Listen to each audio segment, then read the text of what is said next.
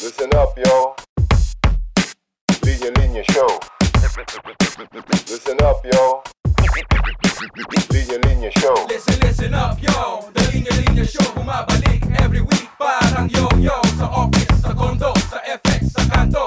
Walang pinipili, basta pili-Pilipino Listen, listen up, yo The Linya Linya Show. Humahalik sa'yo, cheek Parang exo Sa teres, sa banyo, sa kitchen. To the millions and millions of listeners around the world. Welcome to the Linya Linya Show. Hello, all Today we- seven continents. Yun. Yun, kita mo agad ano. Today we have a special guest. Pakilala ko lang sa inyo guys. At i-flex ko lang. No? Ang special guest natin ngayon ay isang writer, author, creative writing teacher. Sabi pa ni Trisha Aquino ng Puma Podcast ay musician din daw to si Carl. No? The former COO and now the CEO of Puma Podcast, Mr. Carl Joe Javier. Boom! Hello, Carl Joe! Hello, Ali. Musta, bro? Okay naman, bro. Ikaw, kumusta? Finally! Nakapag-record na tayo. O nga, para matagalan natin ito pinaplano, no? Matagal na. Masyadong busy. tayo. Quarantine life Oo. keeps us busy, bro. So, kumusta, Carl Joe? Ano lang, yung unang tanong ko sa'yo, bro. Kumain ka na ba? Kumain at nagkakape para may energy. Hopefully, hopefully may energy tayo. End of the day, eh. Oo, no? Ito yung, ano eh, no? Ito yung oras na kukontrahin mo talaga yung antok eh. No? Ang haba na nung araw, tapos pabagsak na yung energy mo. Kailangan saluhin ng kape. Oh, so bigay natin sa audience. Energy, guys. Yun! energy! Yun. Okay. Yeah, ikaw. Okay. Kumusta? Ako, ano ba, medyo napaaga nga yung kape ko eh kasi aga ko rin gumising kanina. And ayun, ang nangyari pala sa akin kanina, may recording ako kanina Hmm. sa mamaya i-discuss pa natin, mamaya, hindi, hindi pa natin Yung- masishare. Oh. Hindi pa Teaser. natin masishare yun eh. Teaser pa lang yun. Pero siguro Carl, ano no, konting ano lang, kwento about your background para sa mga millions and millions of listeners natin around the world. No? Kwentuhan mo kami sa ano mo, background mo sa cari- career mo.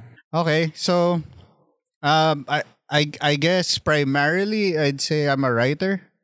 Parang if if I could make a career as a nerd, I would.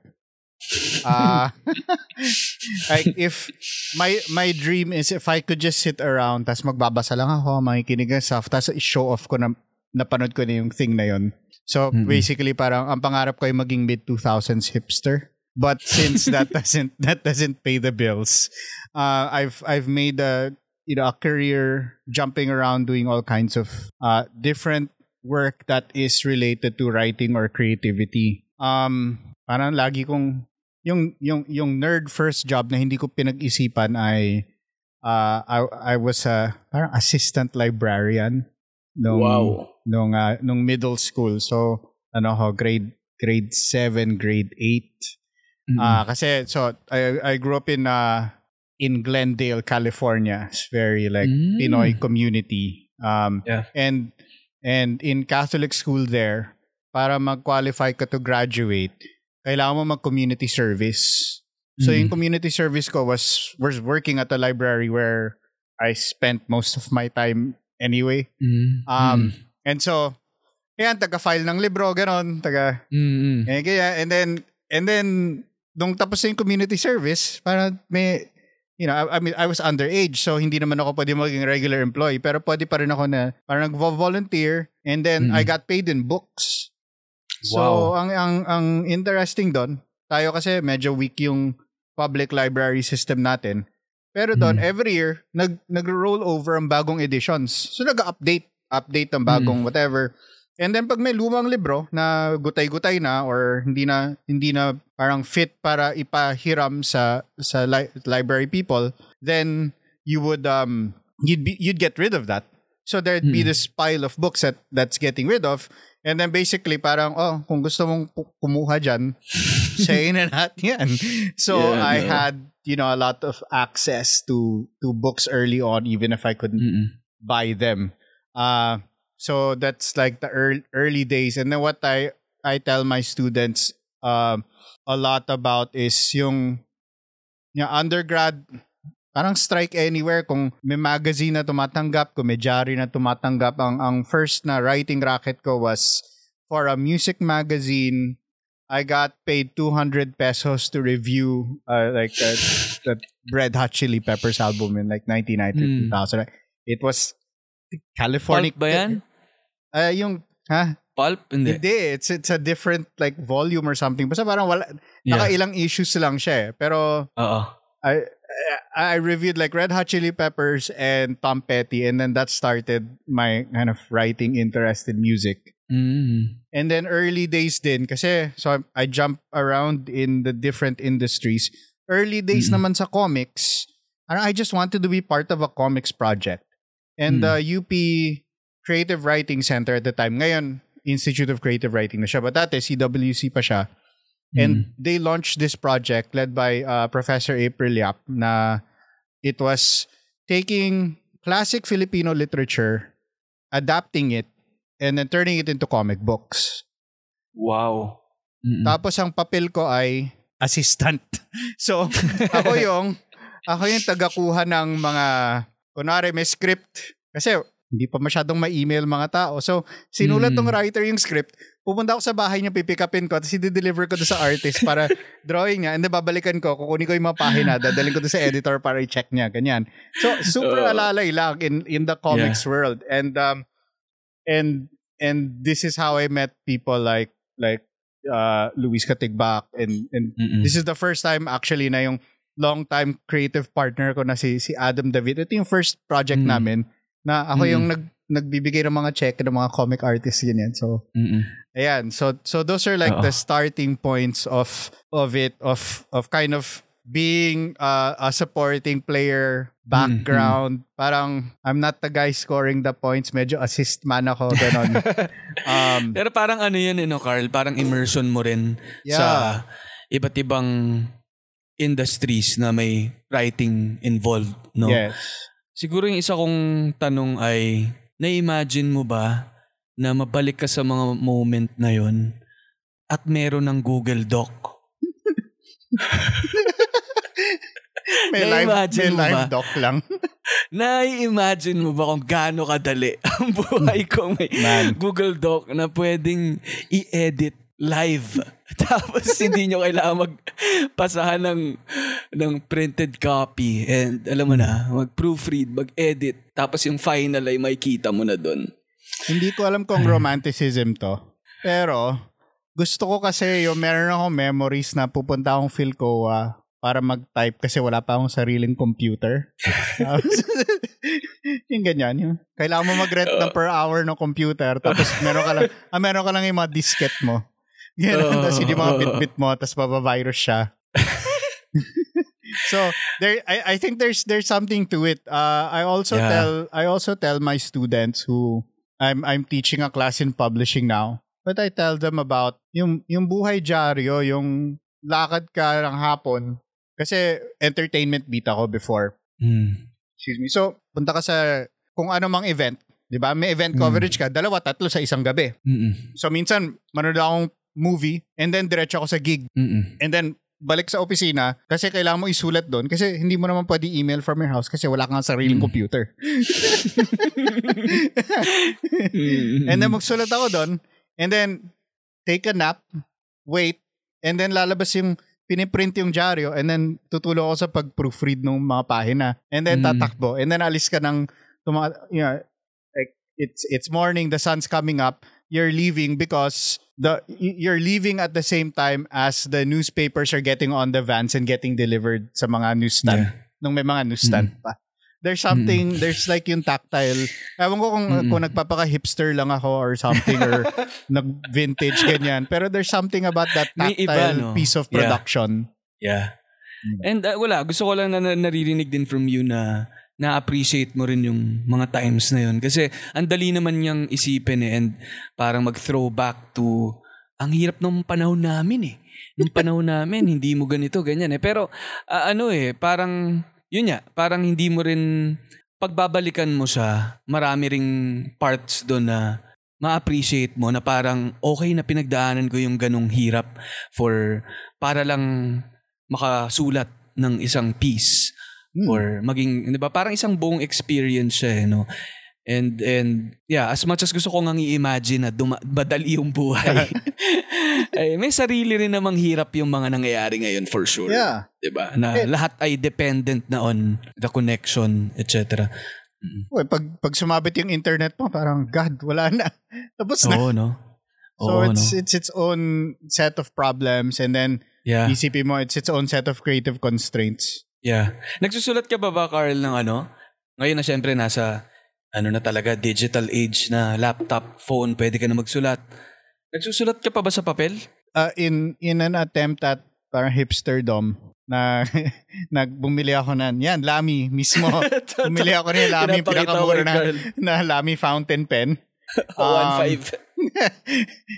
and then uh, you know a, a, a relatively nice notebook and then nag-pandemic so wala naman akong dahilan na mag-notes kasi wala rin wala rin Oo. I ha- I ang dami kong cartridge para may you know, you know, I went through a phase I go through a phase of testing things and Yeah. and then it didn't it really didn't stick anymore um Mm. parang parang ang, ang ang ganda ang naiingit ako dun sa mga tao na parang kompleto yung meron silang tatlong fountain pen kasi each fountain pen has a different ink. Kasi may ibang function yung bawat ink na yon tas uupo sila sa uupo sila sa coffee shop and nalalabas sila yung notebook nila tapos bigla silang tutula or something. Yung gano'n parang shoot man uh, I don't Nakakaingit, ano? I don't have I don't ah, parang feeling ko wala akong ganong level of talent to to match the level of And ano rin dare I siguro say eh. kaartehan yung ganon Oo, yung parang, eh, di ba, yeah, may, yeah, yung ka may, li- may, may vibe na parang this is the level of artistry and this is the weird stuff I need to do so that I can channel this artistry and I just feel like I'm not that smart or I'm not that Yeah. talented medyo meat and potatoes yung utak ko na parang okay upo lang ako type ko lang yan di ba Yeah, yeah, yeah. Iba eh. Iba yung, iba yung nakikita nila eh. Ewan ko. Nakikita ko rin sa group ng mga fountain pen collectors, ano, yung level of, ano nga eh, detail din ng paano nila gawin lahat. And siguro yung patience din eh. Ewan ko. Yeah. Parang na, nauwi rin ako to etong basic lang na lami eh. Tapos hindi ko pa nga mapanindigan ng sobra.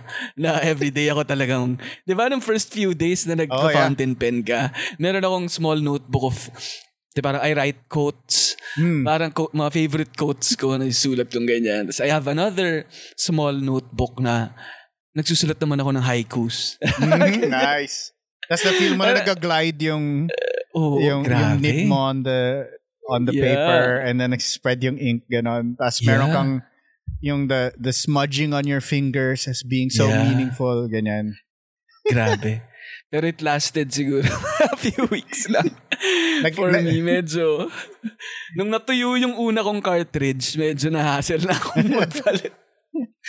yeah, pero ano pa rin ako, constantly trying to get back. Kasi na-appreciate ko talaga eh. Mm. Mm. There's there's something to be said about um the forced slowing down. Ako as a as a creative, I don't know. I think it's probably because I'm like manic, but sometimes my thoughts go too fast.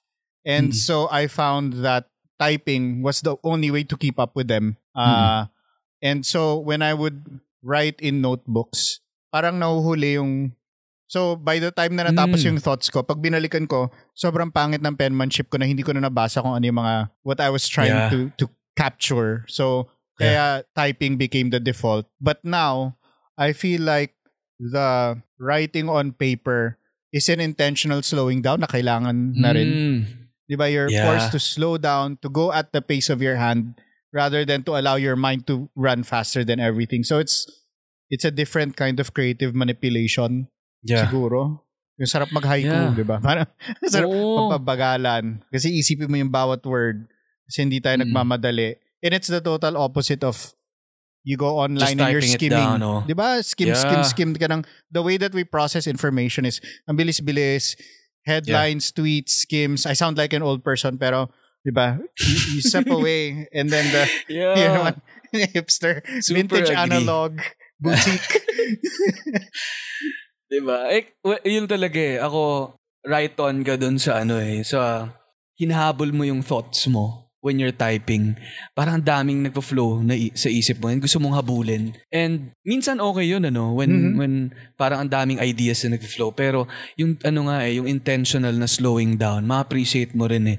Kasi minsan naman sa sobrang bilis mo nga at ang dali kasing mag-erase at mag-backspace. Yeah. Hindi ka na rin careful with your words, no? And wala, 'di ba? Kung kung nag nag-aral ka nga rin ng poetry ganyan, 'di ba? Gusto mo rin yan na parang yung yung careful ano lang yung yung pagpili ng mga salita eh gusto mo rin na, na hindi ka maging bara-bara doon. So isipin mo rin eh habang nagsusulat ka ng fountain pen, mahal tong ink na to ah. Hindi pwede tong bura ko ng bura. Tsaka dumi na nung paper ah. Mahal din tong page na to eh. Di ba? Kaya wala lang. Ang ganda rin siguro na ano, may may choice ka at least. Ako, Meron two kang thoughts. mode. Mm-mm. two thoughts. Uh, it might be getting too deep in this whole creative thing, but yung yung idea of uh, intentional slowing down as as part of creative production because if you're writing firmly in digital, you actually never have a first draft. Mm. Wala kang rough draft, first draft, second draft. Sobrang undefined yung konsepto na yon kasi Mm-mm. kaya mo mag-delete. So, Mm. yung pag-edit natin even has changed or the way that we process ideas has changed. And unfortunately, 'di ba yung yung sobrang romanticized na moment, yung tao na magta-type siya ng one sentence, tapos mechanically hahatakin niya sa papel, yung papel sa from the typewriter, eh itatapon niya. But that's a Mm. mechanical action that takes time and then sasalang ka ng bago. Pero for Mm. us, if we don't like one sentence, it's so easy to delete and Mm. and we lose nothing and think of like i think anybody here who has like who's listening who has creative uh, aspirations imagine how many times you've deleted words and how many of those deleted sentences words etc etc diba compared to the ones that you've actually kept but if you're able to document na okay I'm going to do one whole run through of a draft. And Mm. talagang tapusin ko to and then saka ako i-edit at saka ako babalikan. Uh, it's so much easier to be your own editor. eh. And then the second thought is just connected to fountain pens is that the length of a sentence has been defined by the writing tools that we use. So supposedly Mhm. yung yung old, 'di ba, yung, yung para old school na the, the the the legit feather na isasawsaw nila in that time period daw, the reason why sentences were long was because tira ka ng sawsaw sa sa inkwell and you keep writing Hanggang until meron. maubos yung yung ink and then balik ka. Mm-mm. So that's what that that influenced the length of sentence writing in that time period. That's why sentences were significantly longer. And so as the writing implements evolve, then the rhythm of things changes. And so Mm-mm. tayo as creatives, I think it's important that you you do things that intentionally change the rhythm of your thought or your movement to unlock new yeah. fresh ideas. Yun lang. Ganda nun ah. Ganda nun. Yung una, una pa lang, yung first point mo dun sa draft eh. Ngayon ko lang din na-realize yun eh, no? Kasi nga, yung back and forth lang na type, delete, type, delete na nawawala agad eh. No? Parang, Mhm. kaya yun, yun, yung point ac- actually nung Google Doc eh. Na Mhm. parang moving draft siya. May, may negative din siyang nagagawa eh. Kasi, yun nga, imbis na ibuhos mo muna ng isa, at magtiwala ka muna doon Mhm. sa una mong gawa. Agad-agad, alam mo, ano siya, no? produkto din siya ng ano, no? Na overthinking or parang nagiging result din siya ng overthinking. Kasi Yes. may, may sinusulat ka pa lang, Mhm. binubura mo na. Mhm. Tapos may doubt ka na agad sa sarili mo Oo. na, teka, tama ba yung first paragraph ko?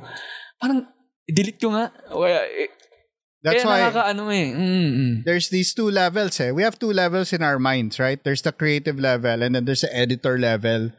I'm mm. ju- I'm making this up, right? But but that's those those are yung yung okay bro, ang ganda na idea mo, sulat mo. And then the other one's like, man, pangit niyan. That's the wrong word. Di ba? And and and so if you are devoted to just being creative the whole time and you can set aside the editor voice, then then tuloy-tuloy yung gawa and then and then allow the editor voice to enter before you show it to anybody else.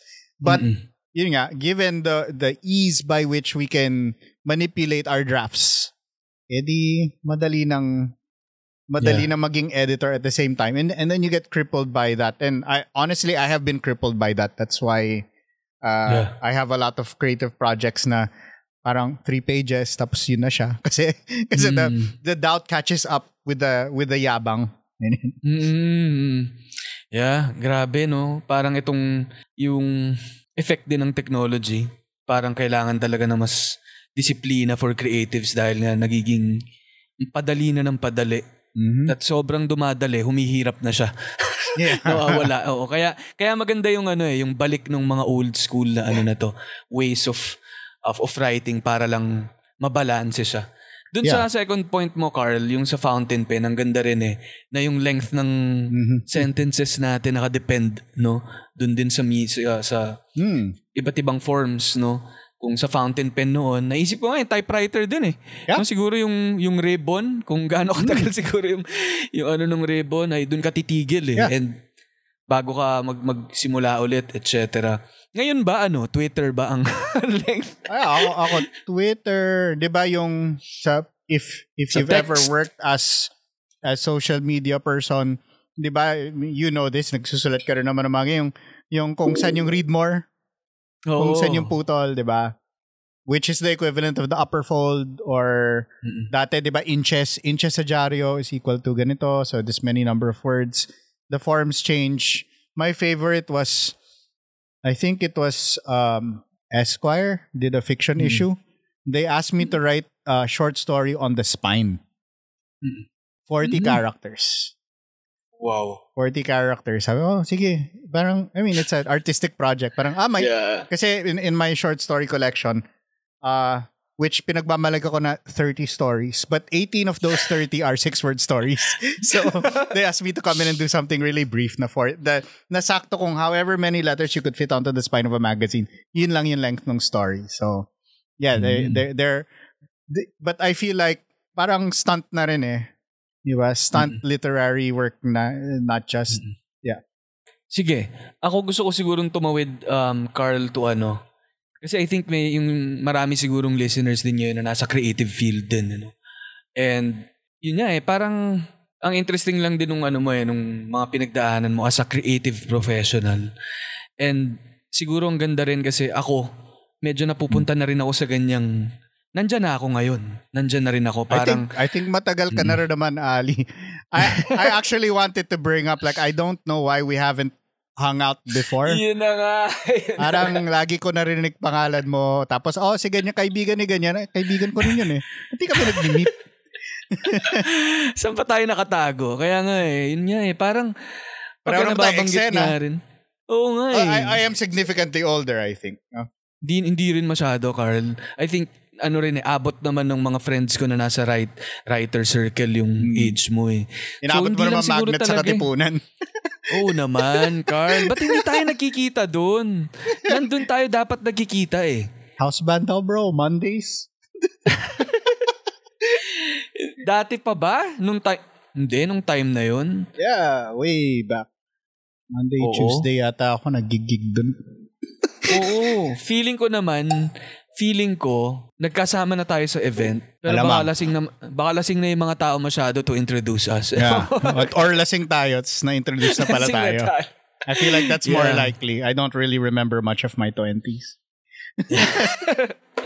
Yeah, yeah, feeling ko ganun eh. May mga Mm. taong may mga tao rin na ano eh, may ganun na parang dapat kilala ko to eh. Ba't Yeah. hindi ko pa rin to kilala? Masyado na tayong maraming ah, common friends Yeah. para hindi tayo mag-usap. Parang ganun. Oh, Wala lang. Ang ganda we siguro are. naman. Ah, diba? Yeah, ito, ito na yung timing. Ito na yung timing natin for that. And wala lang, happy ako na, yun nga eh. Siguro kung itong conversation na to, it could have been, di ba, nasa Magnet Cafe tayo over Mm-hmm. Red Horse and and mahal na pulutan. Pero Oh. ngayon ngayon. it would be much less ano, intelligent, ganyan, much lower sound quality. And it wouldn't pero it wala. wouldn't it wouldn't be heard by your millions of listeners. Oo nga. Baka ano talaga, inipon muna This para ma-share natin sa kanila. Tadhana. bro. Anyway, ah, tadhana, no? Pati, pati tayo may tadhana pala.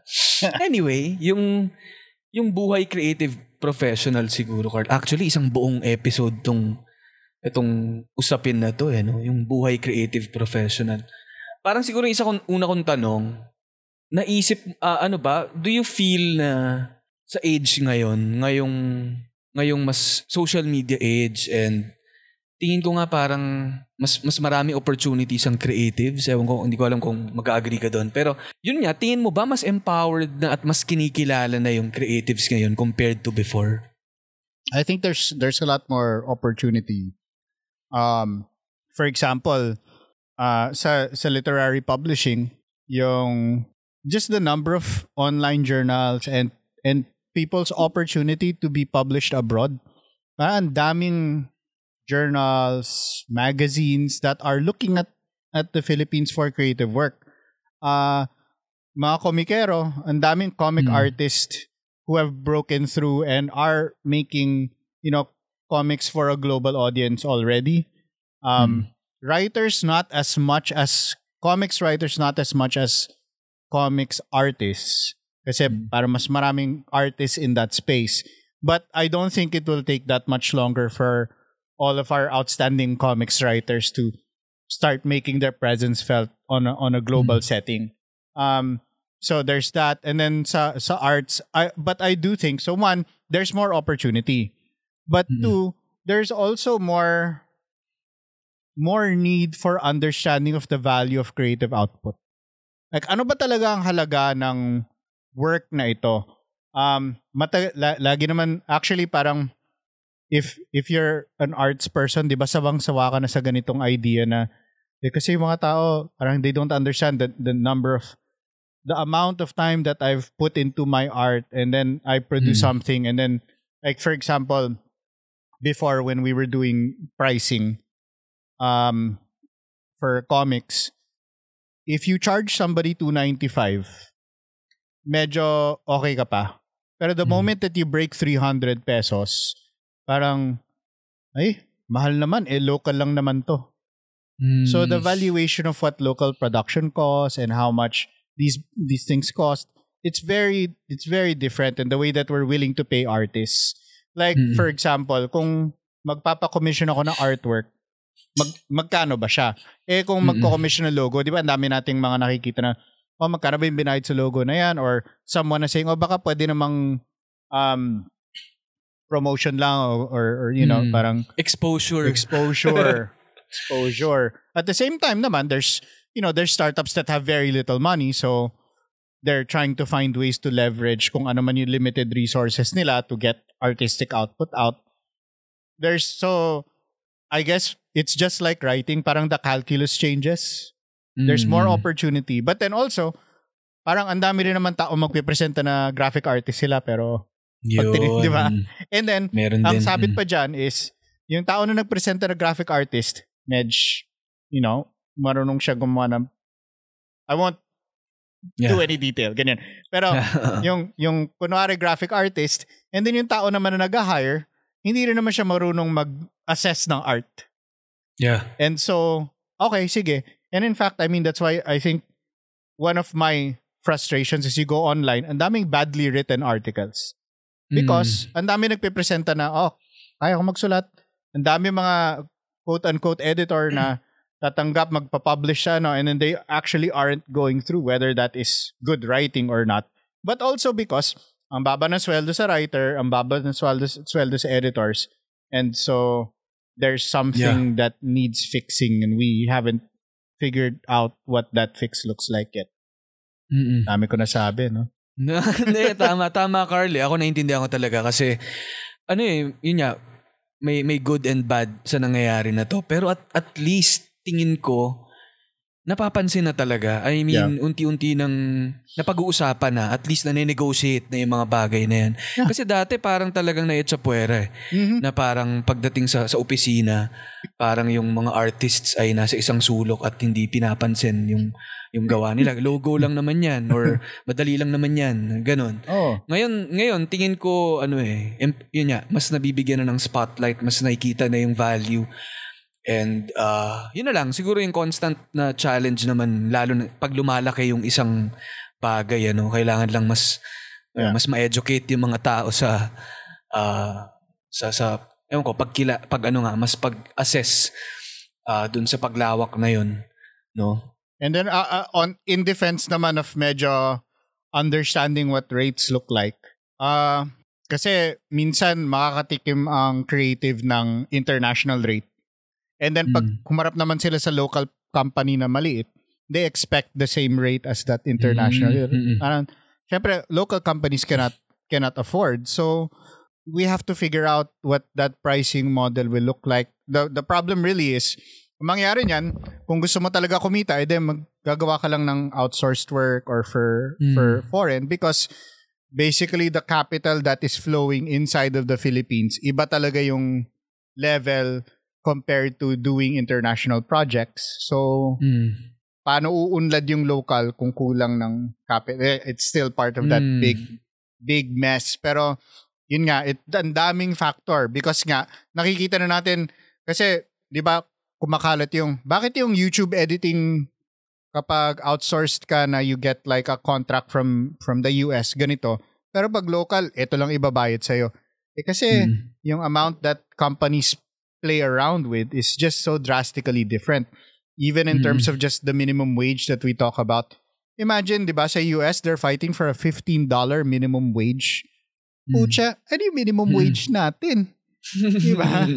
So, the, eh, and so, if you use the minimum wage as a, as kind of dumuya angkla yung understanding mo of what local business is capable of sustaining and paying for, then malayong malayo talaga, hindi hindi talaga. So, ang daming levels of business and competition that that we need to contend with and understand. And more often than not, um, and, and ako, I was guilty of this for a very long time. Kapag artist ka, ay, ayaw mo mangialam dyan. Like, hindi. Basta, I want to just do my art and I don't want to think about all of these business things. Mm. 'di ba? Parang basta gusto ko babayaran ako, basta ganito. But but you don't see like the economic structures kung saan nakabalot lahat ng production. Mm-mm. And then na na-realize ko na hindi hindi Oo. pala ako masyado magaling na artist, inisip ko na tong business things. Business side na. yeah. Hindi, maganda talaga na maging mulat din yung artist sa ganito eh. Kasi, yun na nga, kung maging part ka ng industriya na ganito, kailangan mong maintindihan Mhm. para, di ba, to protect yourself. At the same time, maintindihan din naman yung, kung, yung pinagtatrabahuhan mo. Yeah. 'di ba? Na hindi Yeah. naman siya ano lang ah, maraming konteksto kumbaga Oo. na na kailangan maintindihan. And I think yun, I think yun yung unique na pwesto nating dalawa Carl. I think Oo, na eh. bilang bilang creatives na nasa business din. Yeah. Na, And ikaw rin, di ba? I mean, you, you manage people, you you run the Mm-mm. business. Medyo iba yung perspective natin. Lalo na ako, nung college, parang, oh, pag, ano yan, pag, pag management evil. di ba? Mm. Yun yung tinuturo eh. Parang, ay, mga Yeah. ano, they're just out to get the greedy money. yan. Mm. Oo.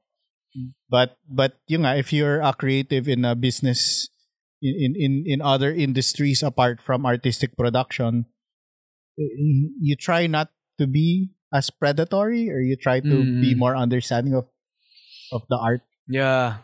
Yun yung yun yung okay siguro sa pwesto natin pareho and kami sa linya-linya no. Ah, both ako ako and si Jim yung business partner ko. Parehas kaming nanggaling muna sa creative industry before getting into business. So alam namin yung pwesto na yun. Kaya kaya ganun yung tinatry namin na i-apply din. Ah, we're trying our best na kung ano yung mabuting naranasan namin sa industry na na-empower ang creatives, kung paano yung na-empower, yun yung ginagawa namin sa sana sa team namin. At the same time, yung mga kalupitan naman na nangyayari doon din, yun yung iwasan mong gawin. And pero na, constant na challenge yun eh kasi ah, andun din lahat ng pressure, 'di ba? Yeah. Siyempre ang business ay kailangan tumakbo. And parang eh, hirap din kasi it- itawid na kailangan nila maintindihan na para tumakbo yung eto para matuloy natin yung Yeah. mga creative um ano natin ano ah, projects o mga ano natin gusto nating itulak kailangan kumita Yeah. para ma, ma magtuloy-tuloy siya. So yan, constant ano naman siya. Parang tug of war nung dalawa na Yeah. yun.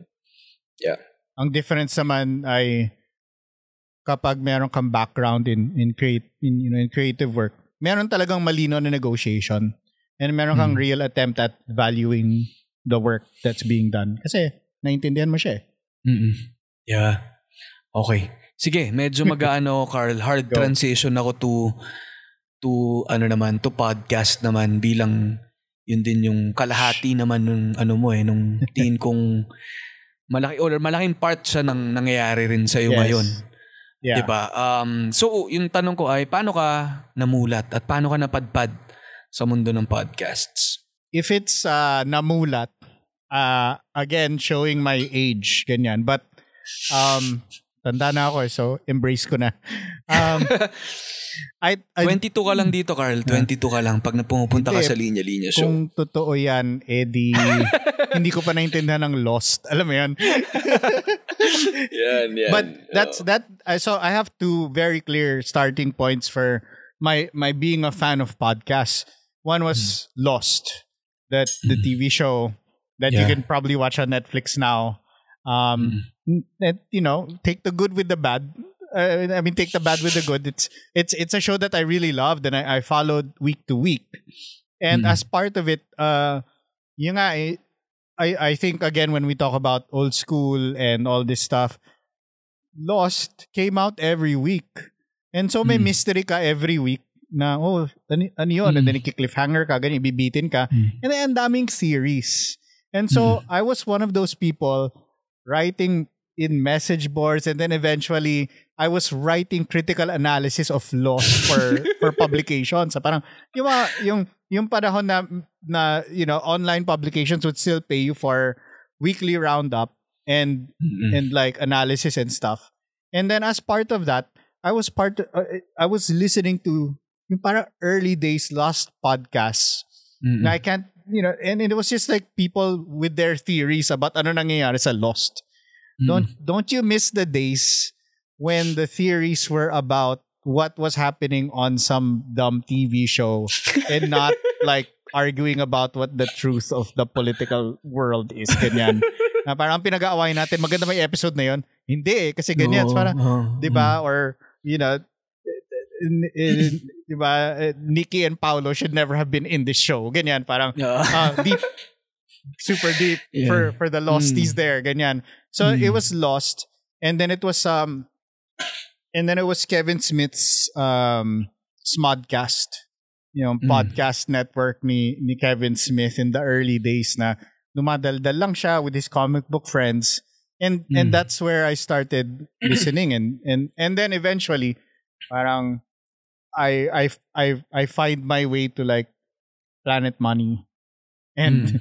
and NPR and and all of Mm. these other um para more more produced more Mm. uh uh more storytelling driven podcasts as opposed to conversational stuff but like like most people I started with all of those conversational pods and then at Mm. at some point in like 2012 or 2013 I tried doing it myself na pangit. Ganyan. pangit like everybody. Ganyan. Like everybody who Ah. had like an iPad and was trying to make it happen at the time.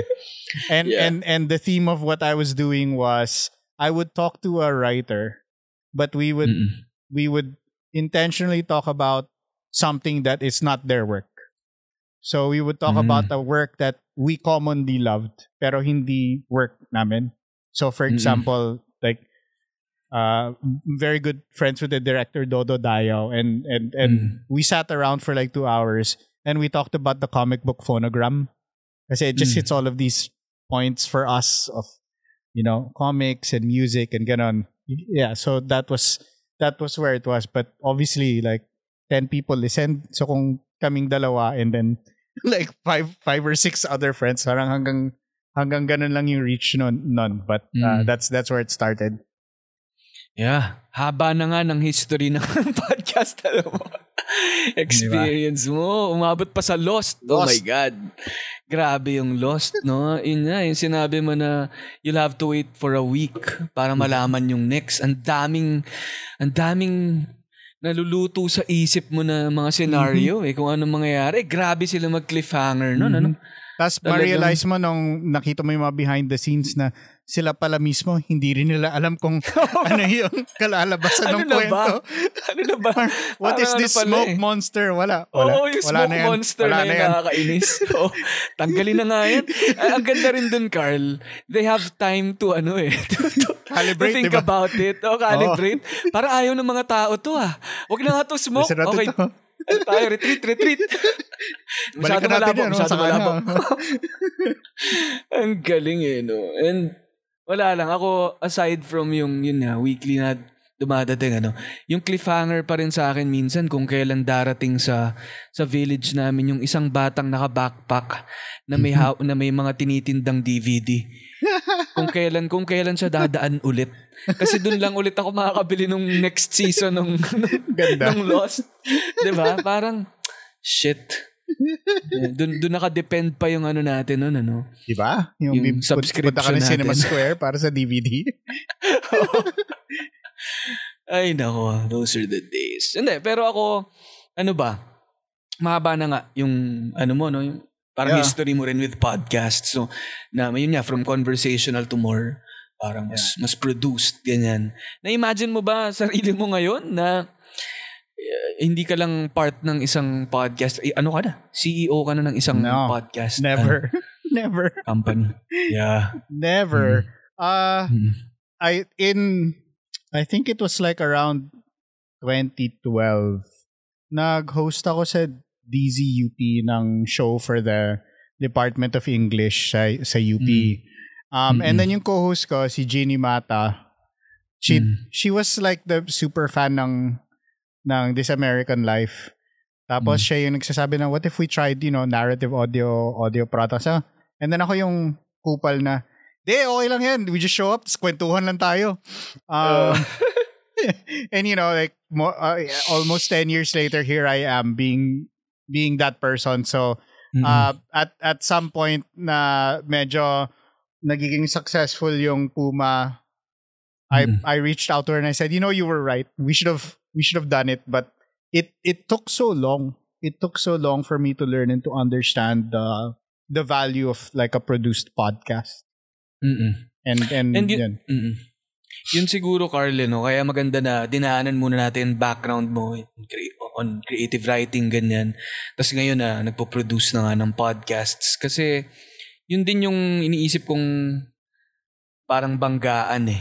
No? Yung conversational versus yung produced or yung carefully crafted versus raw. No? Parang ikaw na ang hirap din eh kapag may background on writing, minsan yung tendency mo talaga i kailangan ko i-plot muna to, kailangan ko i-outline muna to, kailangan ko munang paghandaan to bago ko sumalang. No, and at the same time, yung nature din naman ng podcasts, ano, although ngayon nga marami na ring produced talaga, pero yung pagiging conversational, and I think yun din yung ilang pumapatok ngayon sa sa local na podcasts, yung ganun. Paano mo, parang where do you stand on that? Parang, ah yung, yung dalawa na yun, paano mo tinitimbang? I think so. uh, At the risk of sounding unpopular uh, or snobbish, sana hindi. Parang, pero ilang beses ko na rin naman sinabi na hipster. so. But so so for example, if you watch uh, one of my favorite things from 2020, which you know, as as a year, not that much, right? But one of the best things to come out of it was Middleditch and Schwartz on Netflix. Have you seen this? It's the Hindi pa. Ano yan? It's uh, I'll Middleditch and. Schwartz. So it's it's Thomas Middleditch and Ben Schwartz. And it's it's a three episode series of improvs that were filmed. Mm. And talagang they come out and then they ask the audience, okay, bigyan nyo kami ng setup, ikaw kwento ka. And then they take pieces of that and then they do a, like a 45 minute long improvisational skit based on mm. that. And and the thing is, it's amazing. It's really funny. Sobrang mm. benta ng jokes. It and and then you can see where they're they're plotting it out. They're figuring out where they're gonna go with this mm. idea. And but that doesn't just happen. And that's why if you go to an improv show, Mm. more likely than not, it's not gonna be as funny as Middleditch and Schwartz. Mm-mm. It's going to be people trying to be funny and figuring Mm. things out because it takes a lot of time and it Mm. takes a lot of work. Improvisation is not easy. Being quote unquote live isn't easy. Some people are talented. Some people can Mm. talk forever and they can just Mm. keep going and then they get funny or whatever. But that's a fluke. I mean, Mm-mm. you can't assume that you will be that. And and I guess Mm. one of the again at, at risk of offending people or sounding controversial, you know, you, you run into people and everybody just says when they're starting a podcast, so I heard the Joe Rogan experience and I feel like that I can do that. That's what Hmm. I'm gonna do. Now, however you feel about Joe Rogan and his politics or whatever, that guy has been in showbiz for a really long time, doing all kinds of stuff. Diba? He's Yeah. he's been in stand up. He's done he's done stand up. He's acted. He's hosted shows. Uh, I don't know how long he's been, you know, calling fights at UFC. Diba? Mm. He did all of those things, and and then nag-podcast siya. So that Mm. means that he brought all of his media Mhm. knowledge and media experience to his podcasting and and that's why it seems like he's just hanging out with people pero well crafted yung media training na yon Mm. 'di ba hindi lang siya somebody who just turned on a mic and then he just went with it that's what it looks like. ba Yeah. it's what it seems like but there's so there but you know again however you feel about what he covers and what he talks about there's definitely some skill there that needs to be acknowledged na you Mm.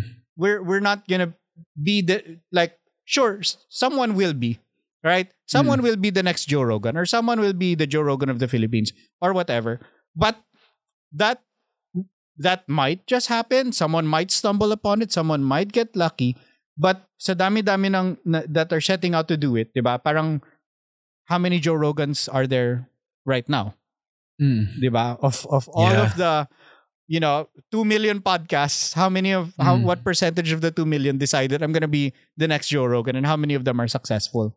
I compare it to you know, as a creative writing undergrad, tapos sasabihin namin na well, I'm gonna be the next Stephen King or I'm gonna be the next J.K. Rowling. Oh, well, how many Stephen Kings have followed after Stephen King? Si Joe Mm. Hill, na anak niya. Mm. Diba? Mm. So so I feel like there's definitely a space. I enjoy those. I still listen to talk pods, but the- there's there's also skill, 'di ba? Parang Yeah. 'Di ba? You, you know this, Ali. You prepare, Yeah, yeah. 'di ba? It's you just sound like you're hanging out, but you're a well-prepared interviewer.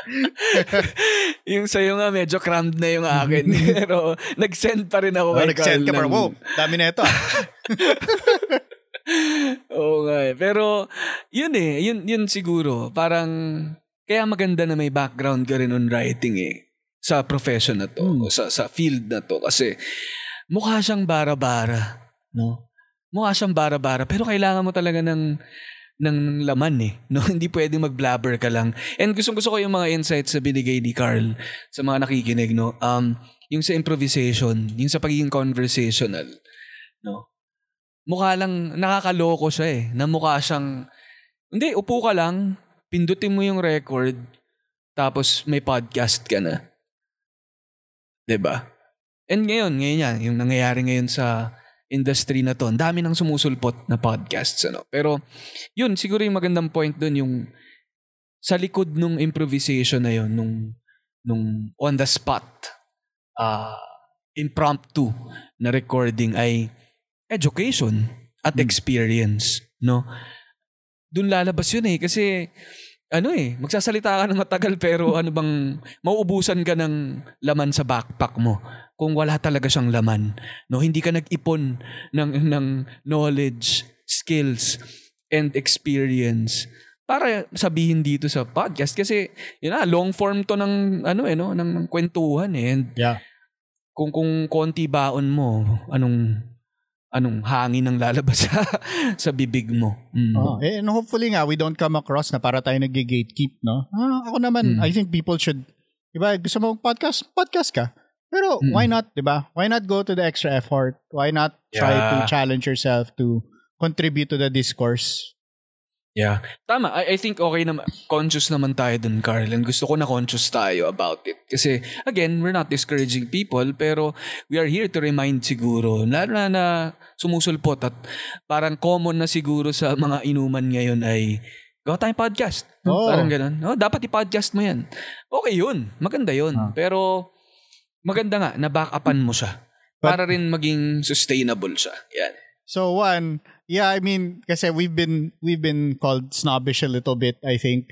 But also, if I'm to be honest with myself naman, yung mga yung mga kwentuhan ko when I was in my 20s, tapos sabog ako. I'm very glad that none of those were recorded. I would never, hindi ko alam kung low self-esteem lang ako, pero I would never imagine that anyone should listen to the Mm-mm. conversations I had with people in my 20s. Yeah, ako rin, alam mo. Well, meron nga ito ang linya-linya show, yung first few episodes namin. Kami ni Victor, Hmm. nagiinom lang kami, tapos nag, nagiinom kami, tapos nag-uusap kami. Ang daming, ep- ang daming recording nun na hindi namin tinuloy. Kasi, shit, nakakaya to ah. Para, hindi, hindi pwedeng ganito, no? So, yeah, I think may ano rin eh, magandang balance din siguro. Yeah. Yung pagiging prepared din. At the same time, being approachable din na hindi hindi rin siguro matatakot yung mga tao na na pakinggan ka kung ano no yun na yung tingin ko yung may balance rin na ganun pero then again depende rin sa tema ng ng show din yan Yeah. yan kung aware din naman yung show na okay talagang ano lang to uupo lang ako at magsasalita di go ahead di ba Kung yun naman Pero, yung gusto mo, mm. 'di ba? Kung yun naman ang linya mo ng na ang paggawa, okay. But ako kasi uh so medyo problematic figure as many many older older creators have have have turned out to be. But um I, I read kasi Harlan Ellison and and you know, 'di ba when you're a young writer, you're reading about how other writers do their work. And Mm. and si Harlan Ellison, da- dami niyang pinablish, parang ang ganda ng mga kwento. Like, husay talaga. I mean, bilang tao, I don't know now, but yung mga kwento are solid. Mm-mm. And and and they asked him, bakit parang wala kang pangit na kwento? Mm-mm. And and he said, because he writes one story every day. Mm-mm. Tapos dun sa one story every day, yung seven, seven days equals seven stories. Anim dun pangit. Mm-mm. So isa lang dun yung usable. So everything else he throws out. And he never shows anyone those pangit stories. So everyone thinks that everything he writes is good. So parang Mm. volume model pa siya. Dami, Mm-mm. sa dami ng ginawa ko, ang share ko lang yung maayos. And I don't know if masyado lang akong na-influence nun, but but that's how I am is I'd rather make a lot of stuff and a lot of stuff ay matatapon, never mapapakinggan. May mga Puma episodes ako yung nag-produce, may mga ako yung nag-cut, ganyan na never saw the light of day because Mm. they because after doing all of the work on it, I realized, ay, pangit pala to. And I ne- and it Mm. it never went out. Siguro ano rin ba, marerelate mo rin ba sa Carl to writing a piece, no? Itong podcasting, parang yung yung mga pinag-uusapan natin kanina about having drafts, ano. Parang siguro ano eh, parang kapag gagawa ka rin ng isang episode or ng isang show o isang episode ay parang kailangan niya rin dumaan pa rin sa filter eh, no? sa pag sa pag-edit na hindi hindi naman pwedeng o gawa ka ng unang borador mo, unang version mo, tapos release ka lang ng release. Parang nandun yung disiplina pa rin nung i ano mo, review mo rin, no, bago mo ilabas. Well, a- ako, I think yan yung isa naman sa mga contributions ko and and it it's it's part of why I think Puma puts out the kind of work that it does Mm. is ah diba? Kung, kung ang editor mo ay si Robbie Alampay, hello, di ba? No, Diyos ko po. Grabe naman. mawawasak yung yung pagsulat mo parang wow ah ilang Mm. beses na rin ako nagsulat tapos feeling ko uy astig ganda nito ganyan tapos pinasa ko tapos pagbalik with Robbie's edits parang shoot ito pala yung magaling na gani kung magaling kang Mm. writer ganito pala yung labas niyan. Hindi yung yung yung draft ni Robbie yun ganyan. And and di ba? And and and si Trisha who's who's our head of content also just uh, you know pag dumaan sa kanya yung script ibang klase din. So you know we, we we do a specific brand of podcasting and it's very narrative and it takes it takes many drafts and pabalik-balik yan it gets frustrating may, may, may drafting kami before recording and then after may, may drafting pa and then minsan minsan may rough cut na and then may redrafting pa yon kapag hindi nag-work I'm sure you you have some experience with us already with Yeah. with how all of that works. So, uh, and, and I understand kasi that there's there is definitely a market and there's an audience for for really raw stuff. Diba? Mm. But, you know, it, that's the it has to be the right personality, the right timing. Um and and honestly, ako kasi medyo in-embrace ko na yung idea na I don't have that personality. Mm.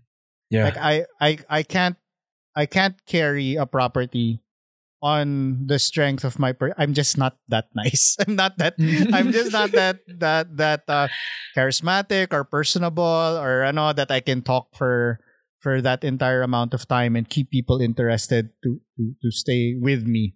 There are people Mm-mm. who are like that but I'm not. So how do I make up for it? Eh, me- medyo ongoing trend sa ano na sa sa career ko. Well, na-realize ko na hindi ko kaya yan. So I just found some other way to Yeah. to, to be Hindi kung successful, hindi ako diba? kung hindi ako magiging host ng show sa Puma Podcast, edi maging CEO na lang ako. Parang ganun ba? Ganun ba yung naging choice? ah, parang ga- ganun ba? Yeah, I, I guess. sige, parang sige, Diba? mag-CEO na nga lang ako. Ah, you na lang. Hindi bagay sa akin. lang to. Hindi, Carl, siguro ito. Um, sa listeners natin, kasi alam naman nila may project din ng Linya Linya Show with Puma Podcast and we never had the chance to talk about ano rin uh, Puma as a as a prod ano no a podcast production ano. Ano ba ano bang kwentuhan mo kami siguro about Puma Podcast? Ano bang uh, ini-envision ng Puma Podcast as a as a production um, Yeah. company? So, kung ine-envision, punta ako sa Vision Mission. Uy, yun. Labas na yan. Ilabas na. Nakailang draft ba yan? Dami. Dami. Ilang beses. Ilang beses na pa team building. Ganyan. Ah, but but the the the vision is a world that listens and it's it's really inspired by you know the Pu- Puma was was put together in in 2018 uh by by Robbie and and the other co-founders uh and Mhm. and it and it it was a it was a project that was driven by um one a love for audio storytelling but two also this landscape the media landscape that we currently inhabit na basically the louder you are the more controversial you are ganyan that's that's what gets the hits Mm. and uh, and and and Rob usually says parang pag ganitong klaseng culture race to the bottom yung Mm. it's it's kung kung ano yung most controversial na medyo mababaw na na pwede mag-viral yun ang yun ang yun ang may halaga kasi yun yung Mm. maraming clicks Mm. and so in in a, in an attempt to build you know, world that listens um where people will stop parang same thing di ba pinag-usapan natin sa writing you stop you think a little bit more about it perfect kasi yung podcasting sa stop think a little bit more about it kasi walang way na Mm. mag-comment agad sa podcast eh di ba Mm. kung meron kang Mm. comment, kailangan mo pumunta doon sa platform or whatever, hanapin. Wala, walang way. Walang way. Mm. Nagsasalita yung, yung podcast host. And then, you have to process and, and, and parang argue with it yourself. Um, before before you share or before you post. 'Di ba? Unlike other other media platforms or other social media na nakita mo hindi mo pa natatapos basahin yung tweet, alam mo na kung ano Mm. i-reply mo. Right? Mm. So it we wanted to to engender this feeling of listening, listening to stories, parang absorbing, being being more into that. And and really the the Mm. way that we we saw it was it it's to invest in pre-production and post-production. Mm. Yung yung yung focus namin is where where you know where others might not put as much focus. Kasi Mm. yung pa- parang ano 'di ba for for those who are familiar with writing and all that right like they'll say oh yung yung yung editing 70% of the work is editing eh 'di ba sa, li- sa Mhm. literary work 70 70% is editing so ganyan din yung approach ganyan din yung approach ng Puma we we sit around and we will listen to something and listen again and listen again until it's something that we think other people would listen to so hindi ko alam parang ang kalat ng explanation ko Parang, Hindi, hindi. Ang ganda. Yeah. Ako, ang ganda talaga nung A World That Listens, no? Medyo may similarity siya sa ano eh, sa, sa mission vision ng The Linya Linya Show. Kan- Kami kasi dito, ano eh, mundong nakikinig. no. There you go. Parang, ah, oo nga, no? Kino- Kinopia. Parehas lang. Kinopia. Tinagalog lang. Hindi, pero ang ganda naman ng A World That Listens, no? Kasi, ano rin eh, no? Meron niyang, ano eh, naisip ko dati, iba yung, iba yung naririnig sa pinakikinggan. Mhm.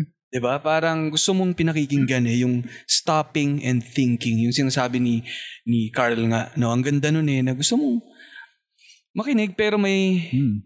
meron siyang takeaway din. No, and yun yung nakikita ko dahil bilang nakikinig din ako ng mga Hmm. um, shows ng Puma. Ganun yung effect niya rin sa akin eh. Kaya kaya siguro drawn din ako by ano etong team na to. And yun, happy ako nga na merong project din ng Linya Linya Show with Puma kasi yun din yung isa sa mga gusto ko talagang may tulak dito sa space na to. Na sa, siguro sa mundo rin na to ng podcasting na marami nagsasalita basically. No? Yeah. Ang dami nagsasalita. Pero gusto mong magsalita ng ng nag-iisip. And- Gusto and mong magsalita ng, mm, go. I think bilang mga, you know, if I I wouldn't call myself a poet, pero I've taken enough classes to know that, Mm. you know, and and and the detail between I heard and I listened, Mm. 'di ba? May ano eh, may active, may Mm. may may depth yung listening na talagang Yeah. nag-effort ako. Parang, you know, act, 'di ba? Magkaiba talaga siya. Yeah. Word may, may ano eh. Parang mag, may, parang nagtataya ka rin eh, no? Hmm. Meron kang mistake ka doon. Hindi, hindi lang dumadaan sa tenga mo, pero pumapasok ka rin mismo doon. Party ka nun. Kaya parang, wala, eh, ang ganda lang na, natutuwa lang din ako, Carl, na ano, mukhang yung background din niya ng Puma Podcast, in a way din ng Dalinya Linya Show, ay influenced by yung background niya natin sa creative writing Yeah. and yung yung yung disiplina ng pagsusulat at yung mga bagay na hindi pwedeng bara-bara lang. Art eh. Art. Art. Art, bro. Siyempre, yan tayo eh. Art tayo. Hindi, yun. Pero, yun, ang ganda lang. And gusto ko lang pala, din palang batiin yung Puma Podcast dahil ah kailan lang ay nanalo sila ng three Anvil Awards. Congratulations, Carl and Thank you. Puma team. No? Thank you. That is the team. Magaling. Magaling silang Mm. team. Ganyan, magaling silang Oo. gumawa ng podcast. Grabe, no? And ano, ano yung three shows na yun, Carl? Baka para lang din maano naman natin. Sure. Ma- so, mareto din natin sa ating millions of listeners. We we won one award for COVID Diaries. So, Mm-hmm. naalala naman natin lahat yung nung nag nung nag-start yung lockdown and uh excuse me. If uh yun nga, if if like us uh na, naalala natin yung the uncertainty, the fear uh we we didn't know what to do. Um kasi ang nangyari at the time we were before that we were doing regular news, mga ganyan. Ah, tuloy-tuloy lang yung pagkwento namin ng ng pag-capture ng news, pag paglabas ng episodes. And then and then COVID happens and you just you don't you don't know. And and COVID Diaries were was our attempt not to report on the news but to to like bring people together with with the stories of what was happening. So, uh kasi parang pointless at the time yung kita mo yung other news agencies and, and not to say that it wasn't important ah, but Mm. pointless for us to try and put out podcasts that just report the rising COVID cases or what the new Mm. restrictions are o ganon. Parang ginagawa na ng lahat ng ibang news agency yon and, and and that's fine and that's important and they needed to do that. But for us how to how to use our audio and our storytelling. So, you know, the the the stories range from um may isa kami na nag nagkwento yung volunteer sa sa bus na Mm. nagfe-ferry ng mga healthcare worker. Meron kami na capture namin kumanta yung isang uh, daughter who who had found out over Twitter that her father had had COVID and was in the ICU and was dying and Mm. and she sang for us yung what she sang through the ICU. Um medyo sobrang heartbreaking yung may merong nagkwento na dahil sa mga checkpoints naglakad siya ng anim na oras sa bitbit niya yung dying cat niya. Ah, Mm, mga ganyan. But then also there were there were really inspiring things like um we were able to capture yung uh kinantahan ng mga nurses yung doctor sa isang hospital nung meron sila na itawid na mabigat na na pangyayari. Ganyan. So we were trying to shine a light on on on the different stories that were happening as they happened. So this was a very different format for us. Short, very short pieces and um and it was like trying to get everyone to feel like we're all going through the same thing. And parang may Mm. comfort dun eh. May comfort na Mm. pare-pareho tayo ng pinagdadaanan. So so yun yung yun yung one thing. And then the other is on on on the other side of it na umabot din kami sa point na grabe no nakakapagod lang na report lang tayo ng report of all of this tra- uh, on all of this tragedy. The other side of it was Better Normal Mm. which was uh, a, a series that asked, okay, after the, after we get out of this lockdown, what are the things that can change so that we can have a better normal? Mm. And so, yun, maraming guests and we we kind of innovated on what a webinar looks like Mm. so that you can kumbaga, 'di ba, na, nasanay na tayo eh, parang in the first the first few months of lockdown na okay, webinar tas upo ka doon tas yung yung speaker yung hello narinig niyo ba ako ganon and then hello um, tas nagfi-freeze ganyan tapos hindi Ah. nila ma-load yung presentation ganon so we Mm. thought why not make it a podcast yeah. and then everyone listens to the podcast tapos ang live lang yung Q&A Mm-mm. and then we do another podcast based on that Q&A. So we did that for one Mm. of those episodes or two. Can't remember. And then we also did like um one of one of my favorites was like we did uh we did an episode with the Itchy Worms about their Mm. their music video The Silence uh, and how they were able to shoot that in lockdown and what Mm. the the opportunities and challenges were for musicians and filmmakers uh you know trying to get out of lockdown. So daming dami rin kasi nga yung Mm. in in one we were you know trying to embrace people covid diaries bring everyone together. Yung better normal it was trying to give us all something to look forward to. So you can Yeah. find all of those on spotify la la la Yeah, yeah, uh apple Yeah. google pod and then the third one is super evil. Ay, Uh, grabe yan. the the the first episode the the first season of Super Evil which we made with Inquirer.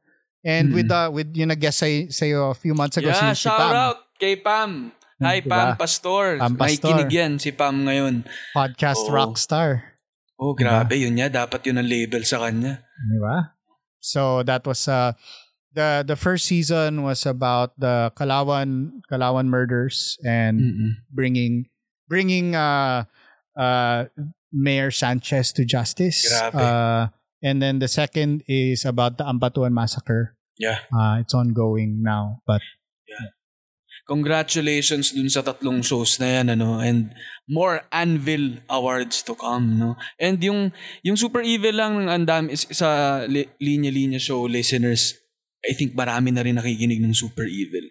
Dahil nga nag-guest na rin si Pam dito. Sana matry nyo rin yung ah, ibang shows pa, no? And ako, witness nga ako dyan, dun sa, sa process ng, buong process ng, ng disiplina ng pag, uh, paproduce ng podcast. And happy ako na natututo ako sa team ng Puma. Segway ako to sure no? yung yung Tulasang Body na Yes. ongoing project pa rin ng Puma at ng The Linya Linya Show. And um, alam ko na may may time na medyo nag-pause din tayo dahil bumubuelo tayo for uh, mga tandem na gusto Mhm. nating i-release. Pero ngayon, nagtutuloy-tuloy. And by this time, naka-release na yung Luwalhati Bautista at Eta Rosales by the Grabe. time na marinig nila tong episode to. grabe yan. Grabe talaga. So, yeah, ako gusto ko lang din siguro magpasalamat sa Puma team ah, dahil wala, for making my dream come true din. Ano? Itong, itong mga ganitong sobrang bigat na mga makata at mga ah, personalities na na pagsama-sama natin para kahit pa paano may, kahit pa paano may maambag naman tayo sa sa mundo ng literature, sa panitikan, sa creative writing, sa pagbabasa, At siguro, alam natin naman na lahat ng mga pinipili nating mga i-feature ay meron ding ambag din sa lipunan, no? Sa mga kung paano mag-isip at paano kumilos sa lipunan. Kaya, wala, happy lang ako that at yung reception din ng listeners natin dyan ay napakaganda. So, abangan nyo pa sana yung mga ire-release natin uh, the rest of the year na marami pa tayong nakapila dyan and yun, sana ano, kahit pa paano may tulong kami sa sa ano, na ma, na ma-encourage kayo to to read and to to write. Ako, Ali, laking bagay na you, you, you know, you, you came to Puma Podcast with this idea uh, to uh, to try and find ways that parang buhayin ng Philippine literature. Not to say that it's dead, no? Parang ma- Mm. ma-misinterpret ako or something, but just to Mm. find new ways, especially because nga, we've entered into podcasting and and and and I, I know that there are other um yeah, there are literary podcasts we've produced. We we produce one like Life Sentences, but this specific approach uh, and and and with the support of Linya Linya, natawa ako yung sinend mo sa amin yung wishlist. Sabi ko, Pucha, puro kaibigan ko rin to mga to. ah." yung Diba? initial list of uh, of of uh, of writers to be featured and and and of course bilang dalawa din tayong dude so maganda na yung input from Puma podcast team na so many amazing women on our team who are Yeah. helping to shape and guide guide the the output so that we are you know we, we have a plurality of voices and, and representation in this work but yun nga uh, I think I think it's a testament talaga na Linya Linya is committed to to that and and Mm. swerte na lang natin na we have these platforms para ma, ma, Yeah. ma, ma, ma-advance natin yung yung yung mga these these things that we're passionate about. Yeah. Kaya ano eh, talagang hindi ko rin tinitake for granted tong opportunity talaga na to. And lahat naman din babalik sa mga nakikinig, no? Parang natutuwa din ako na Yeah. itong mga dream projects natin, na tinatry natin i-execute, they're there to to listen nga. No, kaya part sila ng the world that listens na yan. At happy Yes. ako sa mga linya-linya Yes, show. thank you all. listeners. And then Yeah. share and then make your friends listen. Kasi Yeah. kailangan talaga dumami yung, di ba, ang, ang ganda, ganda Palakihin talaga ng natin yung mundo na to. literature. Ibang Yeah. klase. Which brings me to, Carl, hindi natatapos yung episode kasi kung wala tayong shout out. yan yung, yan yung ano eh, pasigaw natin sa mundo. Sa mga nakikinig. Kasi yun nga eh, millions and millions ito, Carl. Hindi biro Mhm. to. Kailangan inuunti-unti kong ubusin na mag-thank you sa kanila. So ito yung part ko na shout out. No? Ito yung pinakamalakas na shout out sa balat ng podcast. no? So ko lang magpasalamat. Shout out kay Teach, Teacher Anel Carausos, CJ underscore JRG, King Chua, Kim Chu, Marvin Roa, Daryl Miko Angala, Joyce Kaponpon, Joy Spring, Sterl Ford Pines, John Mark Milan, Julie Ann Doria, Judy Ann Santos, Julie Ann San Jose, Kaizel Trono, Joseph Felix, Trisha Aquino, Siege Tantenko, Macy Hoven, Nina Toralba, Pam Pastor. May nakalimutan pa ba ako, Carl, sa team? Sa, well, yan yung mga nakakasama mo sa sa projects. Yan, oo. Kaya shout out sa inyong lahat. At yun, ako Carl, alam mo, ang haba nitong episode natin pero hindi ko alam kung bakit nabibitin pa rin ako. Ang dami-dami natin pang pwedeng pag-usapan. No? And wala, happy lang ako at least sa simulan natin tong conversation na to. And I'm hoping this is not the last. Ano, ang, ang Oh, dami pag wala kang makausap, sabihan mo lang ako.